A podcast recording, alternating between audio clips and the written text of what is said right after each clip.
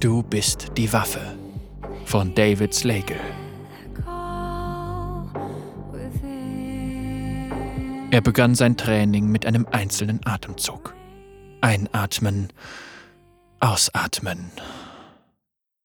Er konnte hören, wie Wasser durch einen Spalt in der Höhlendecke tropfte und den Steinboden befeuchtete, bis er in der Dunkelheit glänzte. Er kannte die heiligen Muster, die in den Boden gehauen worden waren, sie standen für Bestimmungen und Umlaufbahnen. Selbst mit geschlossenen Augen konnte er jeden Mondbogen sehen. Er schwang sein Schwert vorsichtig einige Male durch die Luft. Den Mondstein in seiner Hand spürte er zwar, doch blieb er so ätherisch, als wäre er gar nicht da.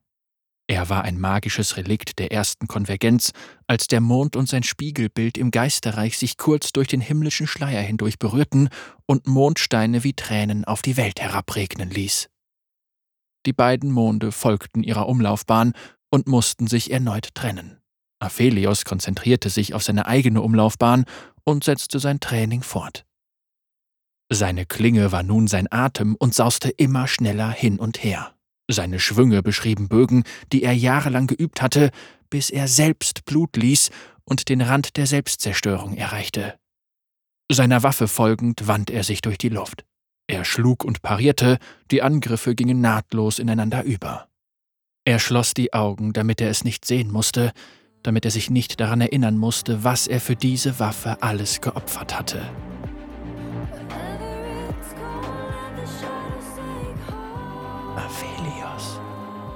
Siehst mein Gesicht.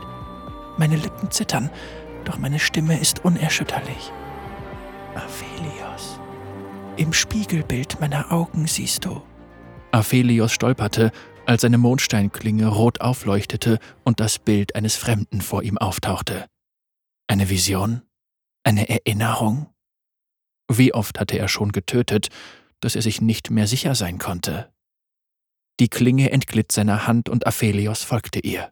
Er stürzte zu Boden, da er nun keiner Waffe mehr folgen konnte und seine Disziplin nachließ. In ihm kam alles wieder hoch, alles, was er unterdrückt hatte. Wenn seine Klinge in seine Feinde eindrang, drang sie noch tiefer in ihn selbst hinein. Alone, seine Schwester. Sie hatte ihn durch den Schleier hindurch kontaktiert, sie hatte ihm etwas gezeigt, doch dann war sie hinfortgerissen worden. Aphelios hielt aufgewühlte Worte, die er niemals aussprechen würde, in seiner Kehle fest. Einen kurzen Augenblick lang ballte er seine Hand zur Faust, bereit, auf die Umlaufbahnen und das Schicksal einzuschlagen, die in den Stein gehauen waren. Seine Hände erzitterten, doch dann entspannte er sie wieder. Als Aphelios aufstand und sein Haar aus dem Gesicht strich, sah er, dass der Mond aufgegangen war. Sein Licht schien auf einen Schrein, der tiefer im Tempel stand. Er rief ihn wie jedes Mal, wenn er gebraucht wurde. Es war Zeit.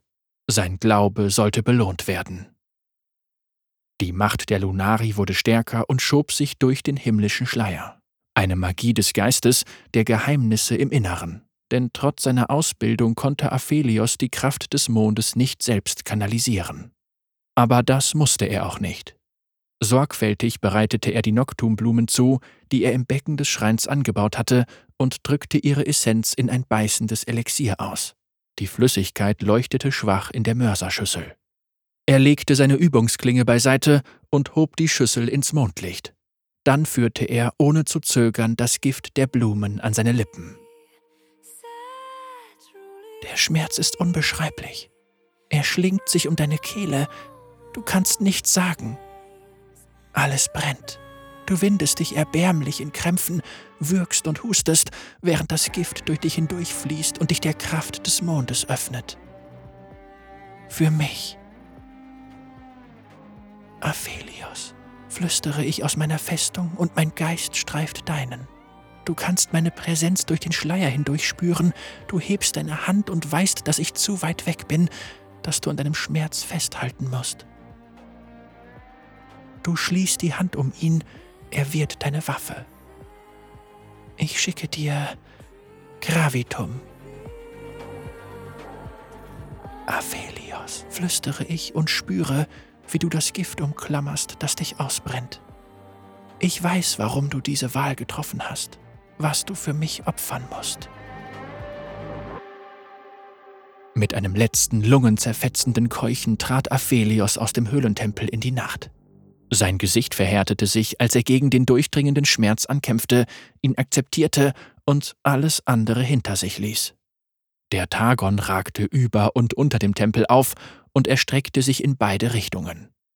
Der heulende Wind peitschte gefrorene Schwaden empor, die schimmerten und verschwanden, mit Aphelios Schal tanzten und seinen Umhang wallen ließen. Noch weiter oben schien das Licht des Mondes. Es sollte ihn leiten. Es war ihr Licht, das durch den Mond strahlte. Sie hatte ihm gegeben, was er brauchte. Gravitum war mehr als eine Mondsteinwaffe. Im Training hatte er geschwungen, zugestoßen und sich gedreht. Um diese Waffe zu benutzen, würde er dasselbe tun. Doch seine Reichweite hatte sich um ein Vielfaches erhöht. Ein einfacher Stoß würde ihre Macht entfesseln, eine Kombination aus seinem Geschick und ihrer Magie. Er feuerte die schwarzen Sphären der Kanone auf einen schwebenden Felsen, der durch die himmlische Magie des Tagon in der Luft gehalten wurde.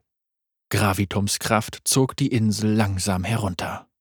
Aphelios machte einen Satz und lief auf der Insel entlang.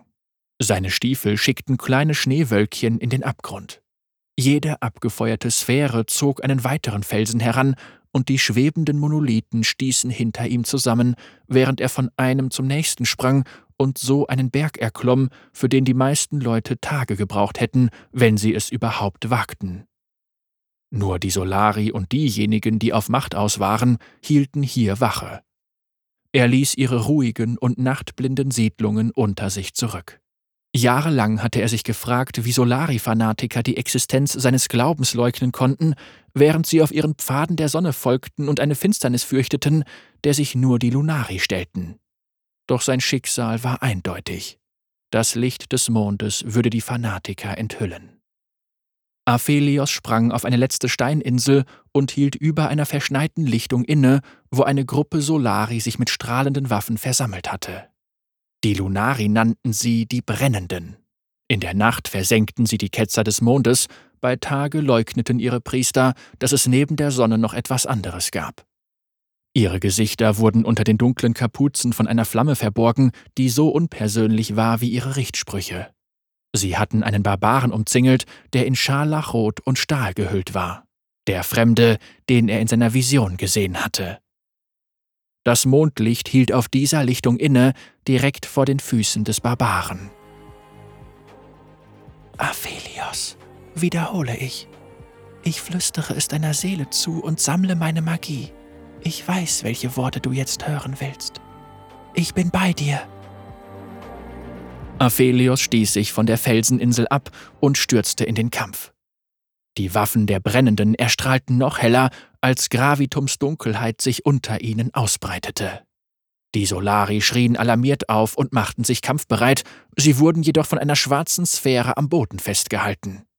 Aphelios ließ die Kanone fallen und eine neue Waffe erschien in seiner Hand. Severum, flüstere ich. Aphelios landete, ohne die brennenden Gesichter seiner Feinde aus den Augen zu lassen, und schwang Severum nach hinten. Der Strahl der sichelförmigen Pistole fraß sich durch die Felseninsel. Voller Schrecken mussten die Brennenden mit ansehen, wie die riesigen Steinplatten, die die Energie des abnehmenden Mondes herausgeschnitten hatte, zwischen ihnen aufschlugen. Die Überlebenden verteilten sich schnell auf der Lichtung und stießen mit ihren geschmolzenen Speeren nach Aphelios. Aphelios wich den Angriffen aus, schlug weiterhin mit Severum zu und griff mit seiner freien Hand nach einer weiteren Waffe, die durch den Schleier zu ihm kam. Er vertraute darauf, dass sie da sein würde. Crescendum, sage ich in die Nacht hinein. In einem aufsteigenden Bogen schnitt Crescendum den übrigen Solari auf der Lichtung die Kehlen durch und Aphelios fing die Mondsteinklinge auf, als sie kehrt machte und in seine Hand zurückkehrte. Innerhalb von Sekunden war alles vorbei. Der Barbar steht vor dir. Er sieht dankbar auf. Neben ihm liegt, wonach die Brennenden gesucht haben, ein Krummsäbel, sichelförmig wie der Mond. Er öffnet den Mund, um dir zu danken, doch dein Gesicht verzerrt sich, obwohl du es verbergen willst. Du bekämpfst die Angst, schlägst mit der Faust auf deine Schulter ein, wo die Speere der Brennenden deinen Umhang durchdrungen haben, versuchst den Schmerz nicht zu vergessen. Du greifst nach ihm. Du willst ihn nicht töten, aber das musst du. Dein Gesicht ist zu taub, um die Tränen zu spüren, stattdessen fühlst du meine. Aphelios, sage ich ein letztes Mal und zwinge meine Stimme durch den Schleier. Ich verspüre einen schwindelerregenden Rausch, als unsere Umlaufbahnen uns zusammenbringen. Durch deine Augen sehe ich, was das Mondlicht um den Krummsäbel herum enthüllt, warum er zurückgelassen wurde. Sie ist auf der Flucht. Wir müssen sie finden.